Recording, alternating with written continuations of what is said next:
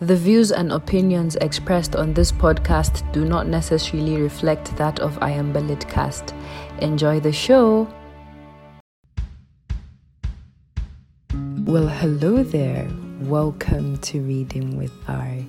You're welcome to a brand new episode. On this episode, we will be reviewing The Invisible Life of Addie LaRue by Victoria E. Schwab. I have wanted to read this book for so long. In fact, it was one of the um, options I gave in my very first episode. I love this book so very much. I loved it. I loved it. I loved it. I loved it the first time I was reading it, and I loved it more when I was rereading it in preparation for this episode, right?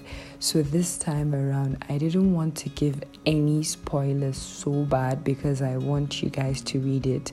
That I looked up the official, you know, blurb to see what was included and what wasn't so that I'll know what to say and what not to say, right? So, um, first of all, first things first.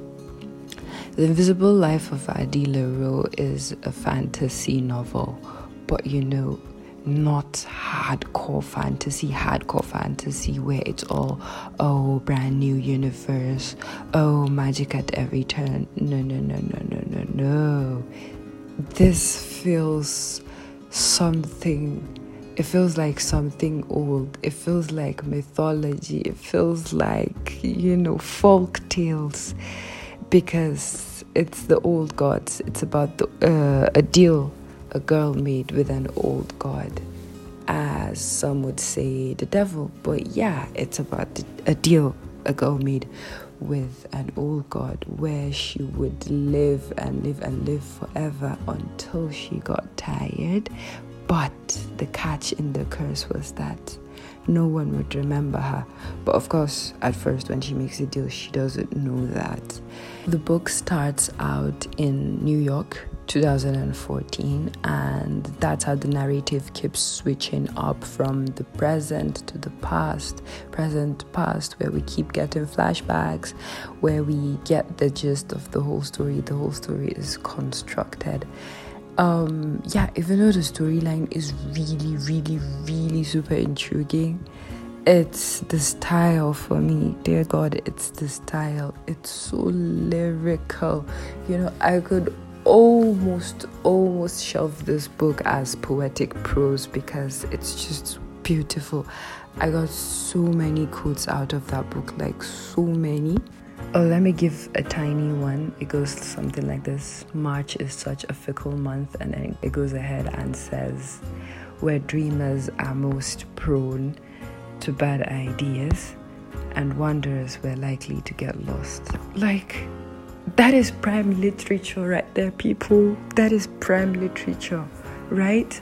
So, um, the way it works is that, of course, she summons an old god and as is usual with all the incarnations of the devil, he takes the form of her deepest and darkest desires, you know, a man that she invented, she imagined in her own mind. So the book takes us on an adventure as Addie finds out the extent of her you know, what she can do, what she can't do. And then, of course, of course, we're human beings. She tries to find loopholes. And of course, the devil keeps trying to get her to surrender, surrender, surrender. But of course, she keeps finding loopholes, loopholes, loopholes. And it's just beautiful. We see Addie go from country to country, you know, major events, witness historical figures and notable musicians in history, like beautiful artworks. It's like she slightly influenced them or you know had a hand in creating them or maybe she witnessed as it was created it was really really creative and how she just wove in everything all those tidbits of reality and made them seem so natural and like how she had them conform with the happenings of the book it was really skillful of the author i've read another book of hers another shade of magic I enjoyed it, but not quite as much as this one. This one is a bit more my speed. And ah, yes, I guess this could also be termed as you know adult genre. I recently found out that that's a thing. I only knew about young adult YA, and um, this one chick lit. So apparently, new adult is a thing. But I think new adult and chick lit are a bit alike. Oh well. Um, well, uh, even though Invisible Life of Addie LaRue is a well loved and well recommended book in the book community, book Twitter mostly for me, and um, Bookstagram, you know, it, it has gotten a bit of criticism. Some people say that it's not very inclusive because how can someone live for 300 years without meeting a black person? But honestly, for me, I don't feel like it was quite necessary to the story whether she met a black person. No, I'm sure she has met black people, but like whether it's mentioned or not, right? I feel like it's that type of forced in um, inclusiveness. Or what's the word? Uh, let's just go with that. It's what makes a narrative more stifled and you know conforming to the norms and everything. And yes some people say yeah she found a way to include um, lgbtq she should have done the same with black people. But honestly i don't think it's that big of a deal. It's it's it's a white people book. I'm sorry to say i don't mean that in an offensive way but like yeah Addie is European and the book feels quite European and even the bits that happened in America feel European. And yeah I've always loved Europe. It has this cultural feel to it. It's quite a lovely book honestly. You know um when i was talking about how she interwove the characters oh, oh i'll leave you guys to find out how she did that. So um one interesting thing about Addie and the loopholes that I was talking about is the fact that she can't leave a mark. She can't leave a mark whatsoever. She can't say her name. People can't remember her. The moment there is a closed door between the two of you, it's like you're completely erased from her memory and she has to, you know, it's like you're meeting her again. So it's like all her life is just deja vu, deja vu, deja vu, deja vu, deja vu. Oh no, the opposite of deja vu. I read about it somewhere well yeah it's deja vu for Addie because she has to keep meeting people people that she has already met and they don't know her. They keep asking her have we met before?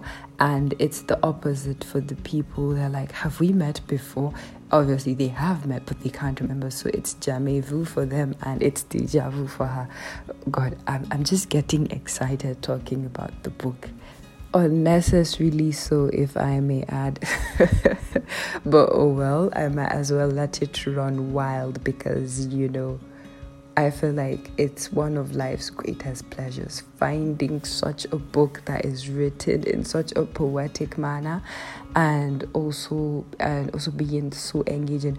So yeah, Addie finally meets someone who can remember her and for Addie, the experience is out of this world to finally be remembered after 300 years of trying. Like, oh, I'll leave you guys to go read it to figure out what happened and how it ended and how Addie ended up.